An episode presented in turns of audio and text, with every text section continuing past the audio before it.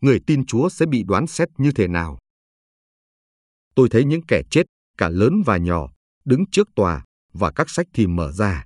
Cũng có mở một quyển sách khác nữa, là sách sự sống. Những kẻ chết bị xử đoán tùy công việc mình làm, cứ như lời đã biên trong những sách ấy. Khải Huyền, đoạn 20, câu 12.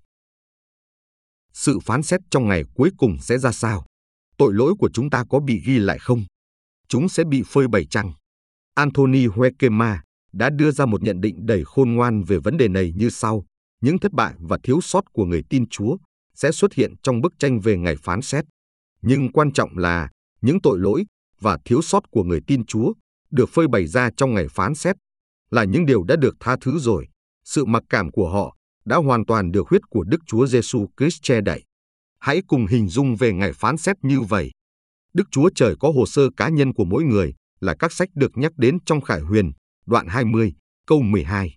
Mọi hành động và lời nói của chúng ta, Matthew, đoạn 12, câu 36, đều được ghi chép lại với thang điểm từ 1 đến 10.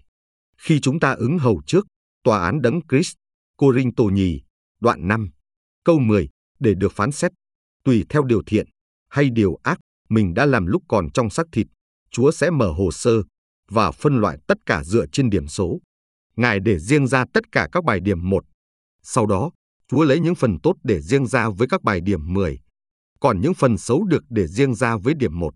Sau đó, Chúa sẽ mở một bộ hồ sơ khác là sách sự sống và tìm thấy tên của chúng ta, bởi vì chúng ta nhờ đức tin, được ở trong đấng Christ. Đằng sau tên của chúng ta, có một que diêm bằng gỗ, được làm từ thập tự giá của Chúa Giêsu. Ngài sẽ dùng chính que diêm ấy để thiêu hủy tất cả các bài điểm một cùng với mọi vi phạm và thiếu sót của chúng ta. Tội lỗi không còn kết án chúng ta được nữa. Tiếp theo, Chúa lấy hồ sơ của bạn ở trong sách sự sống. Một phong bì được dán kín có ghi, phần thưởng được ban cho bởi lòng nhân từ, đó là sự sống, và đặt nó cùng các bài điểm 10. Xem mắc, đoạn 4, câu 24, và Luca, đoạn 6, câu 38.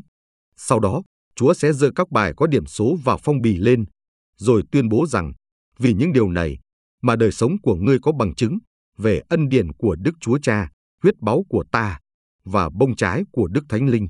Những điều này là bằng chứng cho thấy ngươi được sự sống đời đời. Cũng bởi những điều này mà ngươi sẽ được phần thưởng. Hãy vào hưởng niềm vui đời đời của Chúa ngươi.